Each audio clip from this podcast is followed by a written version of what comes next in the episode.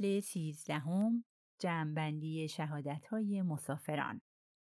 آقای بوس گفت یک مرد کوتاه قامت و سبزه با صدایی زنانه. سه مأمور قطار و هیلد گاردشمیت مرخص شده بودند. آقای بوس جست ناامیدانه ای گرفت و گفت اما من اصلا سر در نمیارم. اصلا. دشمنی که راچت از اون حرف می‌زد در قطار بوده یا نه؟ حالا کجاست؟ مگه میشه دود شده باشه و به هوا رفته باشه؟ سرم گیج میره. حرفی بزن دوست من. خواهش می‌کنم. نشون بده چطور غیر ممکن می‌تونه ممکن بشه. پوارو گفت جمله خوبی گفتی. غیر ممکن نمی‌تونه اتفاق بیفته. پس غیر ممکن به رغم زواهر باید ممکن باشه. پس فورا برام توضیح بده دیشب در قطار واقعا چه اتفاقی افتاد. من شعبد باز نیستم دوست عزیز. منم مثل شما گیج شدم. این ماجرا داره به شکل بسیار عجیبی پیش میره. اصلا پیش نمیره. همون جایی که بوده مونده. وارو سرش را به علامت نفی تکان داد و گفت نه این حقیقت نداره. کمی پیشرفت کردیم. بعضی چیزا رو می‌دونیم. شهادت مسافرا رو شنیدیم. و از اونا چی فهمیدیم؟ هیچی. من چنین نظری ندارم دوست من. شاید دارم اقراق می‌کنم. مرد آمریکایی هاردمن و ندیمه آلمانی. بله اونا چیزای تازه‌ای به ما گفتن. یعنی قضیه رو از اونچه که بود قامزتر کردن. پارو با لحن آرامش بخشی گفت نه نه نه. آقای بوس به تندی گفت پس حرف بزن. بذار استدلال هرکول پوارو رو بشنویم. مگه نگفتم که منم مثل شما خیلی گیج شدم؟ ولی حالا می‌تونیم با مسئله روبرو بشیم. می‌تونیم حقایق رو به شکلی منظم و روشمند کنار هم بچینیم. دکتر کنستانتین گفت خواهش می‌کنم ادامه بدید موسیو. پوارو گلویش را صاف کرد و یک تکه کاغذ جوهر خوشکن را باز کرد. اجازه بدین پرونده رو اونطور که در این لحظه به نظر می‌رسه مرور کنیم. اولا یک رشته حقایق غیرقابل انکار وجود داره این آقای راچت یا کاستی دیشب با دوازده ضربه چاقو کشته شده. این حقیقت اوله. آقای بوس به تنز گفت قبول دارم. اینو قبول دارم دوست عزیز. هرکول پوارو اصلا دست پاچه نشد و به آرامی ادامه داد فعلا از برخی ظواهر به نسبت عجیبی که من و دکتر کنستانتین قبلا هم دربارشون بحث کردیم رد میشم. به زودی به اونا می‌رسیم. دومین واقعیت مهم به عقیده من زمان وقوع جنایته. آقای بوس گفت اینم یکی دیگه از چیزای اندکیه که می‌دونیم. جنایت در ساعت یک و ربع صبح امروز اتفاق افتاده. همه شواهد معید این مدعاست. نه همه شواهد. شما اقراق می‌کنین. ولی البته شواهد نسبتا زیادی در تایید این نظر وجود داره. خوشحالم که حداقل این یکی رو پذیرفتی. پوارو به آرامی و بی آنکه از بریده شدن سخنش آزرده شود ادامه داد ما سه احتمال در برابر خودمون داریم. احتمال اول اینکه جنایت در همون ساعتی که شما میگید یعنی یک و رب اتفاق افتاده باشه. شهادت زن آلمانی هیلد گاردشمیت معیده این نظره. این با شهادت دکتر کنستانتین هم جور در میاد. احتمال دوم جنایت دیرتر از اون اتفاق افتاده و مدرک ساعت عمدن جل شده. احتمال سوم جنایت زودتر اتفاق افتاده و مدرک ساعت به همون دلیل بالا جعلیه. حالا اگه قبول کنیم که احتمال اول از همه قوی تره و مدارکم اکثرا معید اون هست باید برخی از حقایقی رو هم که از اون نتیجه گرفته میشن بپذیریم. اولا اگر جنایت در ساعت یک و اتفاق افتاده باشه قاتل نمی‌تونسته قطار رو ترک کنه و این سوال پیش میاد که قاتل کجاست و کیه؟ ابتدا اجازه بدین مدارک و شواهد رو به دقت بررسی کنیم. اولین بار از زبان آقای هاردمن شنیدیم که این مرد وجود داره. مرد کوتاه قامت و سبزه با صدای زنانه. آقای هاردمن میگه راچت درباره این مرد به اون هشدار داده و استخدامش کرده تا از اون مراقبت کنه. به جز شهادت هاردمن هیچ مدرکی در تایید این قضیه نداریم. اجازه بدین در ادامه به این سوال بپردازیم. آیا هاردمن همون آدمیه که وانمود می‌کنه؟ یه معمور مخفی از یه مؤسسه کاراگاهی در نیویورک؟ چیزی که به نظر من در این پرونده خیلی جالبه اینه که ما هیچ یک از تجهیزات و امکانات پلیس رو در اختیار نداریم. ما نمی‌تونیم درباره صحت و سقم حرفای هیچ یک از این افراد تحقیق کنیم. تنها چیزی که می‌تونیم به اون تکیه کنیم استقراست. این قضیه به نظر من کارو به مراتب جالب تر می‌کنه. این کار عادی نیست. همش به نیروی اقلانی بستگی داره. از خودم می‌پرسم آیا می‌تونیم حرفهای هاردمن رو درباره خودش قبول کنیم؟ تصمیم خودم رو می‌گیرم و جواب میدم بله. به نظر من می‌تونیم حرفهای هاردمن رو درباره خودش قبول کنیم. دکتر کنستانتین گفت نکنه شما متکی به الهام هستین. آمریکایی‌ها به اون میگن شم. به هیچ وجه.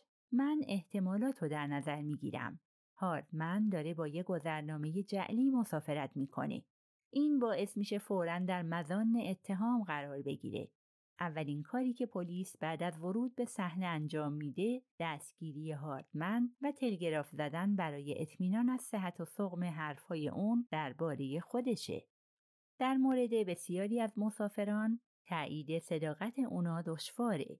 احتمالا در مورد اکثر اونا نیازی به این کار نیست. خصوصا به این خاطر که دلیلی برای شک به اونها وجود نداره. اما در مورد هاردمن کار ساده است. اون یا همون آدمیه که وانمود می‌کنه یا نیست. بنابراین من میگم که صحت تمام اونا به اثبات خواهد رسید. شما اونو از مدان اتهام خارج می‌کنین؟ به هیچ وجه. منظورم رو نفهمیدین. تا جایی که می‌دونم هر کاراگاه آمریکایی ممکنه دلایل شخصی خودش رو برای کشتن راچت داشته باشه. نه، منظورم اینه که فکر می‌کنم می‌تونیم حرفای هاردمن رو درباره خودش بپذیریم. بنابراین این داستان که میگه راچت استخدامش کرده محتمل به نظر می‌رسه و احتمالاً اما البته نه به طور حتم راست میگه. اگر درستی اونو بپذیریم باید ببینیم آیا دلیلی در تایید اون وجود داره؟ این دلیل رو در جایی پیدا می‌کنیم که احتمالش نمیره. در شهادت هید گاردشمیت توصیف اون از مردی که در اونیفرم معمور قطار دیده دقیقا با اون منطبقه. آیا دلیل دیگه‌ای برای اثبات این دو داستان وجود داره؟ بله، دکمه ای که خانم هابرد در کوپه خودش پیدا کرد و به علاوه یک دلیل دیگم در تایید اون وجود داره که شاید شما به اون توجه نکرده باشین. چه دلیلی؟ این واقعیت که هم کلونل آرباتنات و هم هکتور مکوین به اون اشاره کردند.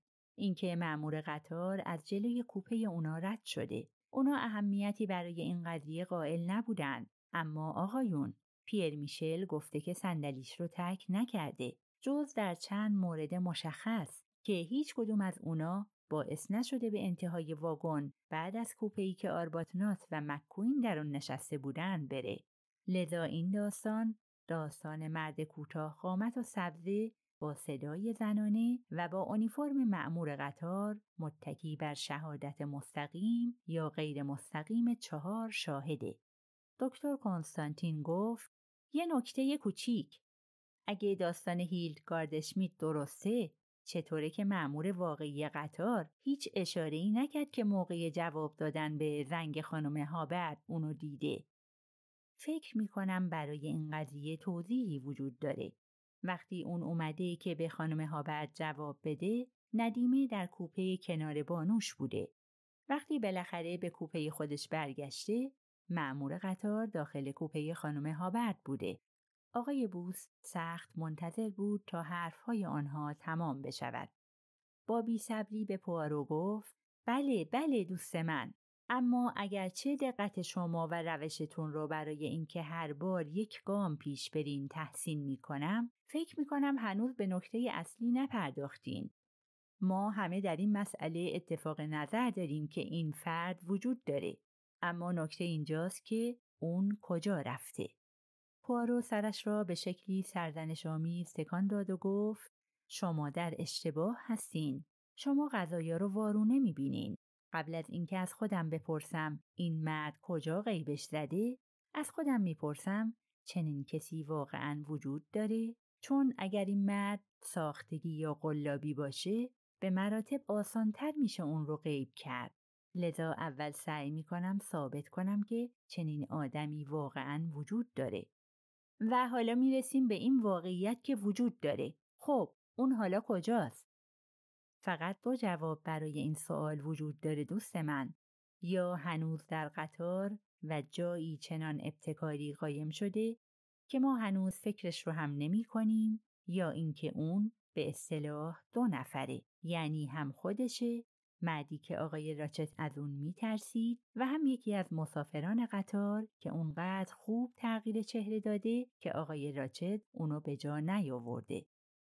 آقای بوس که چهرهش باز شده بود گفت این احتمال وجود داره که اما در حالی که چهرهش دوباره مکدر شده بود گفت اما یه ایراد وجود داره. پوارو حرفی را که او می‌خواست بزند گفت بلندی قامت او همین رو می‌خواستین بگین؟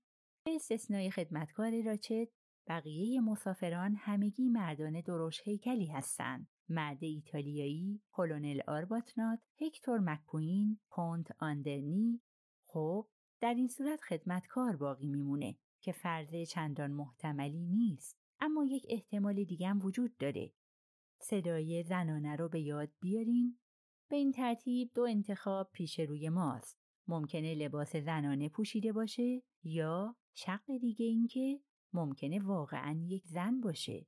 مرد بلنقدی که لباس زنانه پوشیده باشه به نظر کوچک اندام می‌رسه. اما مسلما راچت می‌فهمید. شاید می‌فهمید. شاید قبلا این زن برای اینکه راحتتر به مقصود خودش برسه لباس مردونه به تن کرده باشه. ممکنه راچت حد زده باشه که اون دوباره از همون حقه استفاده می‌کنه. لذا به هاردمن گفته که دنبال یک مرد باشه. اما اون به یه صدای زنانه اشاره می‌کنه. آقای بوس گفت این احتمال وجود داره اما گوش کن دوست من. فکر می‌کنم حالا باید برخی ناهماهنگی ها رو که دکتر کنستانتین به اونا پی برده به اطلاع شما برسونم. پوارو تمام نتایجی را که او و دکتر به اتفاق از روی ماهیت زخمهای مقتول گرفته بودند به تفصیل شرح داد. آقای بوس ناله کرد و دوباره دست روی سرش گذاشت. پوارو با دلسوزی گفت می‌دونم می‌دونم دقیقا چه احساسی دارین. سرگیجه نه؟ آقای بوس فریاد زد کل ماجرای خیاله. دقیقا پوچه غیر ممکنه. نمی‌تونه واقعیت داشته باشه. خودم اینو میگم و با این حال دوست من وجود داره. نمیشه از واقعیت های مسلم گریخت. دیوونگیه. دقیقا. اونقدر دیوانوار دوست من که گاهی احساس می‌کنم اتفاقا باید خیلی هم ساده باشه. اما این فقط یکی از ایده های کوچیک منه. آقای بوز ناله کنان گفت دو قاتل در قطار سری شرق این فکر نزدیک بود به گریهش بیاندازد. پوارو با خوشحالی گفت و حالا اجازه بدین خیال رو خیالی تر کنیم. شب گذشته در قطار دو بیگانه عجیب وجود داشته. اولی معموری که آقای هاردمن اون رو توصیف کرده و هیل گاردشمیت، کلونل آرباتنات و آقای مکوین اونو دیدن. به علاوه یک زن هم با کیمونای قرمز وجود داره. زنی بلند و ترکه که پیر میشل، خانم دبنهام، آقای مکوین و خود من اونو دیده و کلونل آرباتنات هم به اصطلاح بوش و حس کرده. این زن کیه؟ هیچ کدوم از مسافران قطار نمیپذیره که کیمونوی قرمز داشته باشه. اون هم غیب شده. آیا اون و مأمور قلابی واگن خواب یک نفر هستن؟ یا اینکه شخصیت هایی کاملا مجزا هستن؟ این دو نفر کجان؟ و ضمناً اونیفرم مأمور واگن خواب و کیمونوی قرمز کجا هستند. آقای بوس با اشتیاق از جا پرید و گفت اوه این که مشخصه باید چمدونای تمام مسافرا رو بگردیم پارو هم بلند شد و گفت من یک پیشگویی می کنم. می‌دونید کجا هستن؟ من یه ایده کوچیک دارم. کجا؟ کیمونوی قرمز رو در چمدان یکی از مردان پیدا می کنین و اونیفرم معمور واگن خواب رو در چمدان هیل گاردشمیت. هیل گاردشمیت شما فکر می‌کنین؟ نه اون فکری که شما می‌کنین. بگذارید اینطوری بگم. اگر هیل گاردشمیت گناهکار باشه، اونیفرم احتمالا در چمدان اون پیدا میشه. اما اگر بیگناه باشه، اونیفرم قطعا در چمدان اونه. اما چطور؟ آقای بوس این را گفت و مکس کرد. بعد فریاد زد. این صدای چیه که نزدیک میشه؟ شبیه یه لوکوموتیو در حال حرکته. صدا نزدیکتر شد. از فریادهای جیغ مانند و اعتراضهای یک صدای زنان تشکیل شده بود.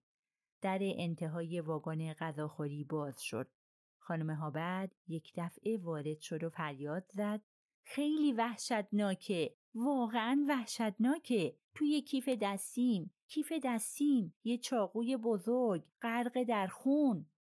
زن ناگهان به جلو افتاد و با تمام وزن روی شانه آقای بوس قش کرد.